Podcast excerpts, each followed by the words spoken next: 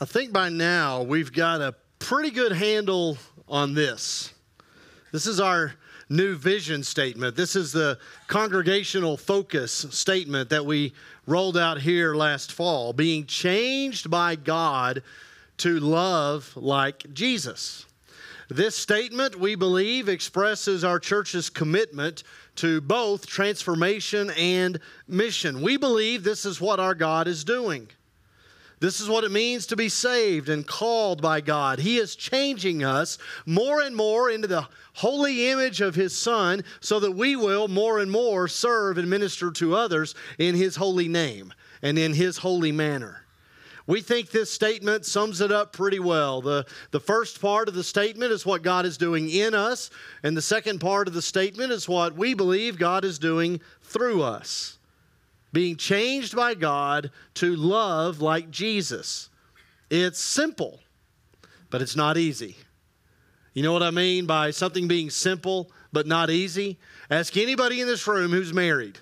Saying I do is simple, but it ain't easy. Can I get an amen? I mean, when you say I do, you are signing up to be committed to that relationship no matter what happens. And by the way, when you say I do, you have no idea what's going to happen, but you're in. And when you're following Jesus, when you commit to discipleship and to spiritual formation, it's simple, but it's not easy. It's a daily walk, not a weekly sit. We've spent a lot of our time concentrating on the first part of this statement, and there's a reason for that. We believe the first part comes first, and the second part is more a natural result of paying attention to the first part. And so we've been focusing on these, what we're calling formation zones knowledge, community, Christian practices, and mission. These are like the four basic food groups, okay? You need a little bit of all four of these things. You don't want to ignore any of them. And we believe as a church that God's Spirit works in these four areas to shape us into the image of Jesus. But we can't really foster a culture at GCR that pays special attention to formation without seriously considering a fifth thing. We're not calling this fifth thing a formation zone. Honestly, we're not sure what to call it. But there is a fifth factor, there is a fifth thing we need to pay attention to. And when I was talking to Dan Morrell earlier this week, I said, What would be a good way to portray this fifth thing? This is what he gave me right here. and I, okay, I like that. Uh, can you give me a little more? And I got this right here. So those are the formation zones, and then thing five, which is weird but it's not creepy. Now, this was creepy, what Dan gave me, and we're not going to go with that because I'm not sure what that is. But uh, we're going to go with this right here. We're going to go with thing five, formation thing five. It is a fifth factor in our spiritual formation. And it's hard to define. But you talk about this fifth thing every time you tell your faith story. I've heard you mention this fifth thing every single time the crisis in your life, the major difficulty, the hard thing that happened, a really tough time in your life that shifts or even changes the direction of your life. These are, are the big events, and they can be good things or they can be bad things. Getting married is a big deal. Getting diagnosed is a big deal. Moving to a new town, losing your job, having a baby. Remember the original punishment for Adam and Eve. God said, I'm going to give you children of your own, right? So that, that's kind of a good thing and a bad thing. The death of a parent, changing churches, a family emergency, good or bad. These are stressful things. These are big things that all of us have to deal with as we live this life. And more often than not, God uses these crisis moments to teach us and to shape us more into the image of His Son. He'll use the formation zones to do it. I think that's the, the where and the how of spiritual formation, but these crisis times are usually the when of formation. Now, just full disclosure here, just to make sure that, that we've got this on the table. When it comes to your faith, when it comes to spiritual formation in Christ, these kinds of situations can go either way. A positive event in your life can strengthen your faith or it can weaken it. A negative experience can damage your faith or it can deepen it. Your relationship with Jesus can go south if things really get good and easy for you. But at the same time, people have rejected God in the face of tragedy too. Either way, life happens, things change. And when they do, your relationship with God and your spiritual formation is almost always impacted. So let, us look at that first. The thing, whatever it is that we're talking about, the thing always gets you. The thing gets all of us. You don't get out of this life without going through a thing. Can I get an amen on that? Turn to Second Corinthians chapter 1. Talking about these crisis times. And I think as you look back at your own life, I don't care how old you are or how young you are, you can see where you've gone through a thing or two and how it has shaped your faith or molded your life. And I think when these things happen, especially these, these times of pressure, these times of crisis, I think you need perspective. You need a biblical, Christ centered perspective. And I think Paul gives it to us here in the opening lines of Second Corinthians, starting in verse 8. We do not want you to be uninformed, brothers and sisters, about the hardships we suffered in the province of Asia. We were under great pressure far beyond our ability to endure, so that we despaired even of life. Indeed, in our hearts, we felt the sentence of death. But this happened that we might not rely on ourselves, but on God, who raises the dead. Paul's talking about hardships, he's talking about pressure, he's talking about physical and emotional strain. He's describing a continuous crisis, and he calls it a death sentence.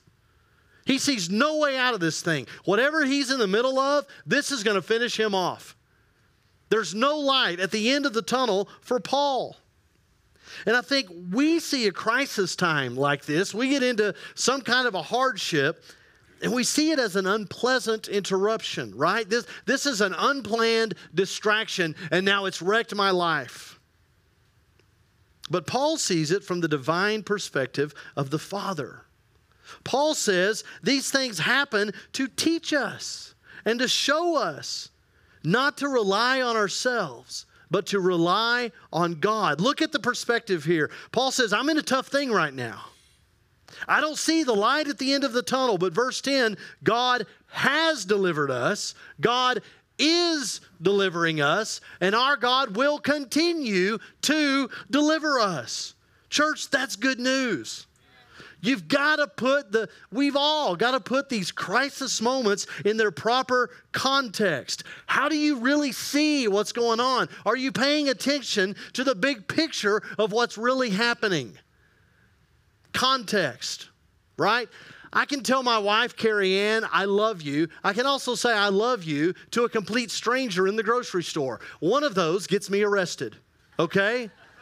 Context is important. When we're facing these transition times, these crisis moments, we've got to reframe our view of what's really happening. Now, flip all the way back to Exodus 2.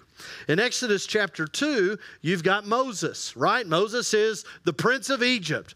He's an heir to Pharaoh's throne, maybe. At the very least, we know he's high up in Pharaoh's courts. He's, he's in charge of all the government's building projects. And then Moses takes matters into his own hands.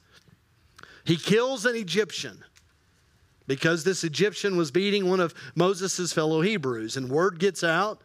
And now Moses' picture is on the Egypt post office wall. You know, he's wanted. And so Moses goes on the lam and he winds up in the desert. He winds up in Midian. Exodus 2:15 where he sat down by a well. Moses goes from the top of the pyramid to the bottom of the well in the desert. In Midian. Why? I don't know. Maybe so he could hear God. That's the second thing. No matter what your thing is that you're going through, you can be assured God is at work in your thing. He absolutely is. The Hebrew word for desert or wilderness, the Hebrew word is midbar. The Hebrew word for speak or for talk is dabar, same root word. God's people have believed for centuries that if you want to hear the voice of the Lord, you need to go to the desert. You need to go to the desert to hear God, to hear God speak, to be drawn to God. That happens in the desert. You're brought closer to God in the desert. When you're in the desert, that's where God molds you and shapes you because in the desert, you cannot survive without God. If God doesn't provide water, if God doesn't provide bread, if God doesn't provide shade, if God doesn't provide rescue, you are going to die. In the desert is where it's hot and it's dry and it's, it's barren and it's hard and it's tough and you're surrounded by nothing but desolation. And most of the time, you don't know if you're even going to be able to take one more step. Maybe you're in the middle of a desert right now. Maybe. Are you? And I know there are people in this room who, if they were honest, they would tell you this morning, I don't know if I can take one more step without God. I am completely right now dependent on God. Well, by the way, that's where God wants you. That's exactly where the Lord wants you. And by the way, this is where God shapes you. This is where He molds you and trains you in the desert, drawing you closer and causing you to depend on Him more. You know, I'd like to say that when you find yourself in the desert, our Lord immediately turns the thermostat down to 68 and He causes a nice, gentle breeze to blow. He does not do that. And we know this. Sometimes in the desert, the Lord will give you just enough bread, He'll give you just enough water, He'll give you just enough air to make it through just that day. We know this. God says through his prophet Hosea, he says, I am going to allure you. I will lead you into the desert and speak tenderly to you. The desert is where we hear the voice of God. Remember the Israelites, before they went into the promised land, they spent 40 years in the desert. And God provided for them manna and quail from heaven. God provided for them water from a rock. The Lord changed them into the people He wanted them to be. We started our series on David this morning. Remember, David spent a big chunk of his life running for his life out in the desert, hiding from his enemies in the caves. And God provided for him and protected him at the oasis at En Gedi. And God trained him there to become the greatest king Israel's ever known. Remember Elijah in the desert. God sends an angel to bring him food, and then God speaks to Elijah in that small, still voice. And God forged Elijah in the desert to be the greatest prophet in Israel's history. Think about our Lord Jesus. When he is baptized, by the way, that's one of those transition moments in our lives, right? When he is baptized, he's driven out into the desert by God's Holy Spirit. And he is tortured and tempted by Satan for 40 days in the desert, but he is provided for by God. He is protected by God. He is trained by God for God's purposes. He is forged for God's mission.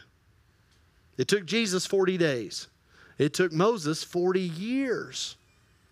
I'm guessing your desert is somewhere in the middle. But it does take time. It takes time. You don't just wake up one morning and say, okay, today's the day. By the end of the day, I'm going to be completely changed by God and loving perfectly like Jesus. That's not how it works. Spiritual formation is not an instant thing. it is slow. 2 Peter chapter 1 says, God's divine power has given us everything we need for life and godliness through our knowledge of Him who called us by His own glory and goodness. Through these, He has given us His very great and precious promises, so that through them you may participate in the divine nature and escape the corruption in the world caused by evil desires. Verse 5 For this very reason, because God has given us through Jesus every single thing we need for life. For this very reason, make every effort to add to your faith goodness, and to goodness, knowledge. And to knowledge, self control. And to self control, perseverance. And to perseverance, godliness. And to godliness, brotherly kindness. And to brotherly kindness, love. For if you possess these qualities in increasing measure, they will keep you from being ineffective and unproductive in your knowledge of our Lord Jesus Christ. Increasing measure. Add to those things in increasing measure. It takes time. What does 2 Corinthians 3 say? All of us are being transformed into his likeness with ever increasing glory, which comes from the Lord, who is the Spirit. It takes time. And that's why we think the formation zones are so important. Because a lot of our transition times, a lot of our crisis moments last a while. James Van Stavern, you're in the middle, you're at the start, really, I think, of a crisis time for you, a time of transition. It may last a while. Jimmy Brunson will tell you it lasts a while. Patrice, I know I've seen you this morning. Where are you, Patrice? Patrice is at the start of a tough crisis time. And it might last a while. Karen Meek will tell you. It might last a while.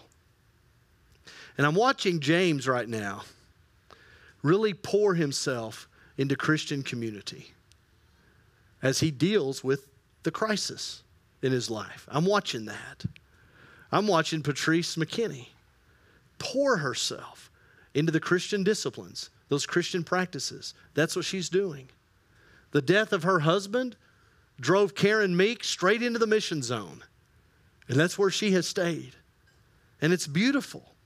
And that's why this thing five is so important. And I think we need to recognize that it goes hand in hand with these formation zones. Philippians chapter 3 says, Not that I have already obtained all this or have already been made perfect, but I press on to take hold of that for which Christ Jesus took hold of me. Brothers and sisters, I do not consider myself yet to have taken hold of it, but one thing I do. Here it is. Forgetting what is behind and straining toward what is ahead, I press on. Even Paul knew he hadn't arrived yet. He was being changed by God to love like Jesus. He knew there was still more to learn, there was still more to experience, there was more to see, there was still more to do. Being changed by God is not a passive thing, it's not casual, it's not an accident. It's straining and pressing. The Bible makes Christian formation sound more like running a marathon than attending a Bible study. Verse 15 says, All of us who are mature should take such a view of things. Take such a view of things. The four formation zones and this thing five we're talking about this morning, they really do go hand in hand. And a lot of us, over the last six or seven months or so, we've kind of been sharing our faith stories in our Bible classes and in our small groups, and, and you know, just sometimes over lunch or sometimes in a meeting. We'll be talking about our faith stories. And a lot of you have said, you know, the times when God really changed me, the times when God brought me closer to Him, the times when my faith became a whole lot deeper were those really tough times, those hard things that happened in my life. And I would say that's right. But I think if you'll do a little digging, you'll notice that that thing drove you to one or more of the formation zones. You know, there was a crisis in your life, and you read a couple of books and you listened to a couple of sermons and God spoke to you through that. That's knowledge. When your last child moved out of the house, maybe, you poured yourself into a service project and you began considering the needs of others more important than your own. And God spoke to you in that and changed you through mission. Maybe after the funeral, you started spending more alone time with God and with the Bible, and you heard God in that, and He changed you through those ancient Christian practices. Maybe when you started that new job or you moved to that different town, maybe God put the exact right people right in your path to support you and love you as you were being changed by God in community. A lot of the time, these, these crisis and transition moments, this thing five, is the when of our formation, but the four zones are still very much the, the where and the how. And it works the other way too. I think living in these formation zones prepares you to better handle life changing moments when they come. Dwelling in these zones equips you with the right perspective and it gives you the right tools to navigate the crisis. Remember, our Lord Jesus, He lived in the knowledge zone. He knew the scriptures forwards and backwards, and it strengthened Him to resist the devil's temptations in the desert. Remember Jesus' commitment to the disciplines to, to solitude and being alone with God in prayer. That gave him the confidence he needed when it was time to choose the 12 apostles. Remember, Jesus' close community gave him the strength he needed before he died. And remember, we see Jesus praying the scriptures from the cross as he died. That fifth thing drives us to the formation zones, and the formation zones help us handle the fifth thing. They do work hand in hand as God changes us. And it does take time. God does not mass produce his saints. We're not on an assembly line, right? God hand tools each one of us. And it takes time. That's the last thing. Let's pay attention to the thing. When the thing happens, pay attention to it. Romans chapter 8. I consider that our present sufferings are not worth comparing with the glory that will be revealed in us. Verse 24 For in this hope we were saved. The Spirit helps us in our weakness. We do not know what we ought to pray for, but the Spirit Himself intercedes for us with groans that words cannot express.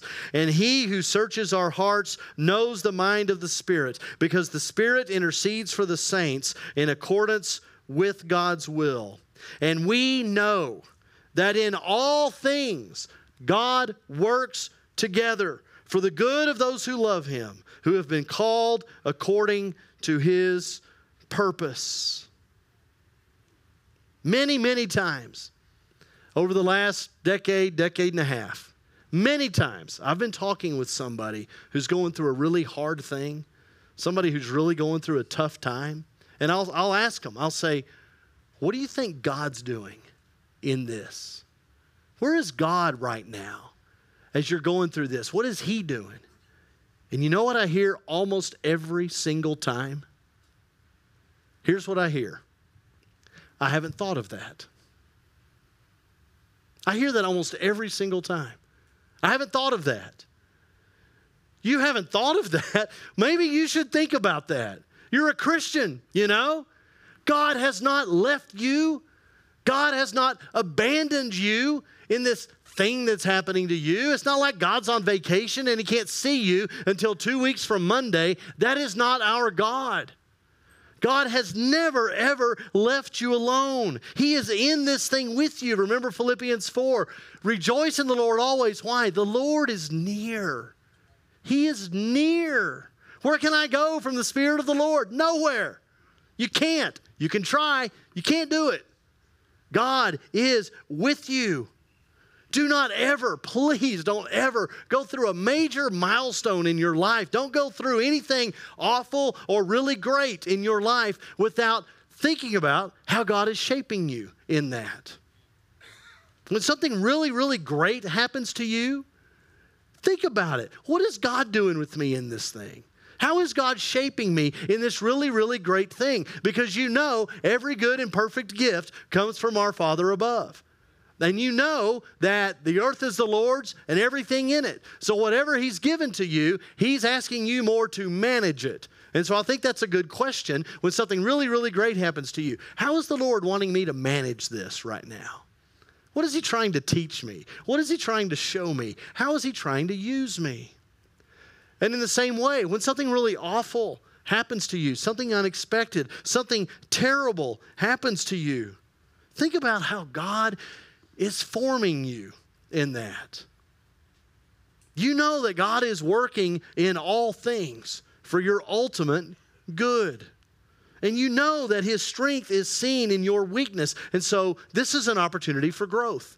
This is an opportunity for witness. How is He wanting me to mature? How is God wanting me to testify and proclaim in this thing? Church, we should pay attention. What then shall we say in response to this? Verse 31 If God is for us, who can be against us? He who did not spare his own son, but gave him up for us all, how will he not also, along with him, graciously give us all things? Who shall separate us? Verse 35. Who shall separate us from the love of Christ?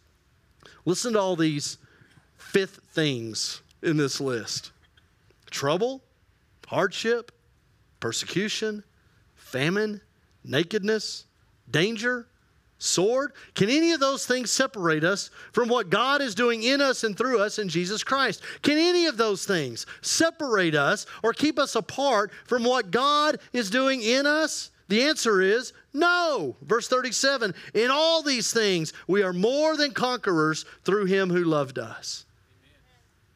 We are more than conquerors. We don't just barely squeak by, okay? We're super conquerors. It's not even close. It's a rout, it's a blowout through Jesus Christ. My beautiful wife of 33 years, Carrie Ann, was diagnosed with breast cancer a couple of months ago on my birthday. And uh, wow, we're like, okay, fifth thing right here. We're in it. What's God doing? What's He going to do? We want to pay attention to that, right? So we spent two weeks down in Houston. We're at MD Anderson Hospital. Carrie Ann has the surgery. We're in recovery, still in Houston. Seven days after the surgery, the pathology comes back, and it's a little different than what they had told us. It's a little less certain than what they had promised. And we're learning now that when you're dealing with cancer, there's no such thing as 100%. It's just not there. And so we're in this fifth thing, right? And um, we're trying to answer those questions and we're talking about these things. What's God doing in us right now? What, what, what does God want to do? How does He want to shape us? How does, what is He doing? You know, I, here's the thing I've been preaching about this for 17 years, I've never preached in it. It's a little different. And I'm humbled by that. I think back to all the times I've talked like I knew what I was talking about when it came to people's crisis moments. No clue. No clue. We've gotten a taste of it. Now we're preaching in it. Two Wednesdays ago, we go to our first appointment here at Texas Oncology here at the Allison Cancer Center. Thank the Lord, we can do everything we need to do here. And, um, you know, we're talking to the oncologist, and okay, here's what the chemo is going to look like. Here's the room where it's going to happen. Here's the dates. Here's the medication. Here's what you need to do beforehand. Here's uh, everything that's going to happen and how it's going to happen. And man, it was heavy.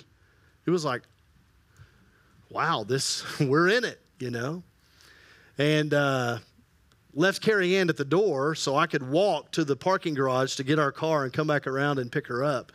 And uh, as I'm walking to the garage, I'm like, this is heavy. and it just hit me. You know, sometimes you can be in the middle of something, but it only hits you. I, I can't explain it, but I'm bawling by the time I get to the car. I'm just, I'm a wreck.